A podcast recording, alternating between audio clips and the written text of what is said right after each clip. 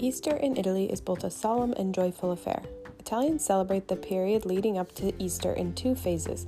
The first phase is Carnevale, a fun festival of drink, food, costumes, and merriment. This excitement comes to a crashing halt with the arrival of Ash Wednesday, or Mercoledì delle Ceneri. This is the beginning of phase two, the Lenten season, or Quaresima, and many people choose to give up an indulgence during this time. After about four weeks, Lent comes to a head with the Settimana Santa, or Holy Week, the week right before Easter. The Sunday before Easter is called Palm Sunday, or Domenica delle Palme, and traditionally palm fronds are handed out at Mass. However, in Italy, the palm fronds are often replaced with olive branches. Many Italians tuck them into their bags and carry them for the rest of the day or even the rest of the week. The Thursday and Friday before Easter are also venerated. Giovedì Santo and Venerdì Santo are considered solemn, serious days. These days also mark the beginning of many processionals all over Italy. In Trapani, Sicily, for example, they have a 24 hour procession with over 2,000 monks dressed in ancient costume. One of the oldest processions in Italy is in Chieti in the Abruzzo region, which has a musical accompaniment of 100 violins. By contrast, other towns, such as Montefalco in Umbria, create a full reenactment of the Stations of the Cross.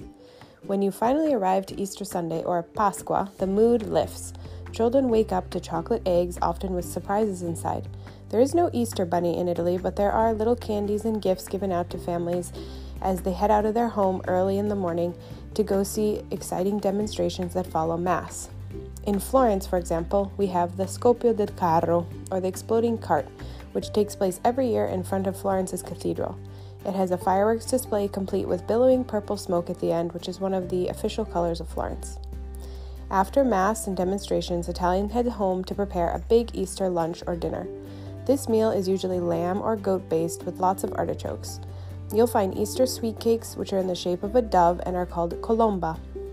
They are either given out as gifts or enjoyed at the end of a hearty meal. The merriment doesn't stop yet though because Easter Monday or Pasquetta is another day of fun. It's a national holiday and so most people don't have to work or go to school.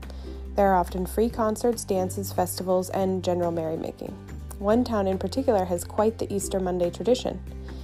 In Panicale, a small town in Umbria, large wheels of cheese, that are about 10 pounds each, are rolled around the village walls.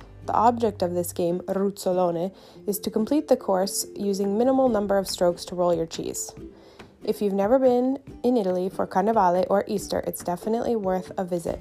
Italy's rich traditions really come alive in the spring. Buona Pasqua!